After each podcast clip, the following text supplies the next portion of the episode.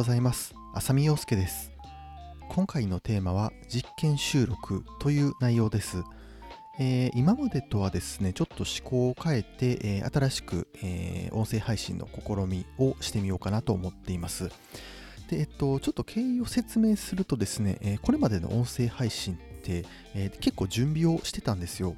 あのタイトルを決めて大体どんな話をするかっていうのを、まあ、簡単なメモではあるんですが、まあ、そういったものに、えーまとめてでそれを読みながら、えー配信をすると、え音声の収録をしていくと、まあ、そんなことをしていました。でまたですね、あのーまあ、それを見ながら喋っていくんですけど結構、えー大きく詰まってしまったりだとか、えー大きめに噛んでしまった時とか、まあ、そういった時はですね、え自分で後から編集してで、えーっとまた、えーいらない分を切り取ってまた音声つなげて音声を完成させると、まあ、そんなことをしていました。でちょっと今の聞いてもらったら分かる通りでですね、えーっと結構、あのー途中で噛んでしまうことって多いんですね。でそういう、えー噛んでしまったところは、えーこれまでカットして、えーっと配信していたんですがもう完全な一発撮りしかも原稿も、えー全くなしでちょっとやってみたらどうなるのかなとえ考えて今回、えーこの収録をしています。で本当にですね今回の収録はもう言うことも全く決めていなくて、まあ、ちょっとこの原稿なしで思いつくままに喋ってみたらどうなるのかなと、えーそんな、え試みではあります。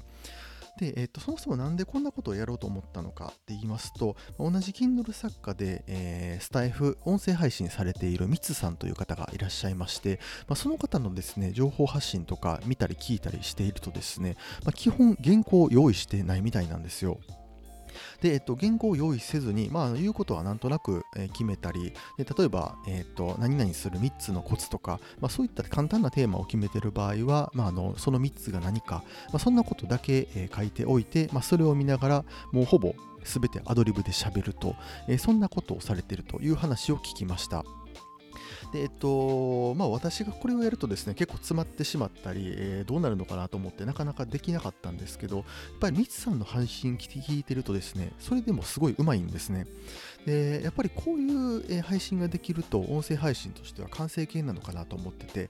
で私もですねあのこれまで原稿、まあ、原稿と言えるほどじゃないんですけどメモを用意しながら喋、えーってると。でこれではなかなか喋りが、えーうまくならないなと思ったので、えー今回完全に、え原稿なしでちょっと喋ってみています。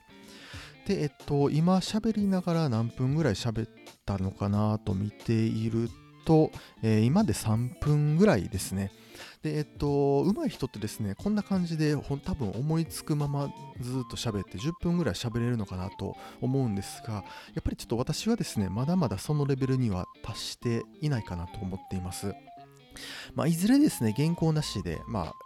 今日言いたいテーマだけを決めて、えー10分とか喋れたらいいなと思うんですが、まあ、今日はですねちょっと、えー実験配信ですので、えーどこまで喋れるのかちょっと思いつくままに行ってみたいと思います、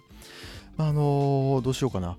そしたら、えっとまあ、最近の話で言うと Kindle 出版で言うと、えー PFC バランスの本っていうのを出しています。図解 PFC バランスっていう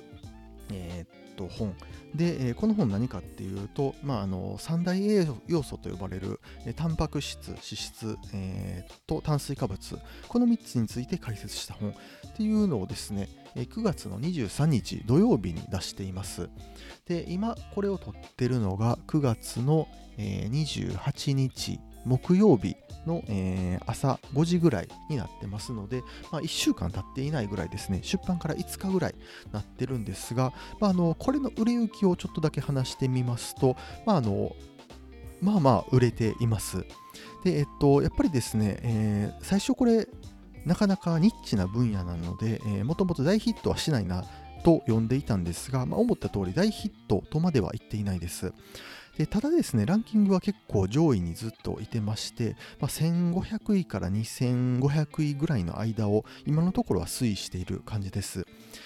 で、えっと、無料キャンペーンとかセールも特にやっていないんですが、まああの有料購入はそんなに、えーない、えー一方でですね、えーっと、Kindle Unlimited の方の、えーと読まれている数が、えー多いのかなという印象です。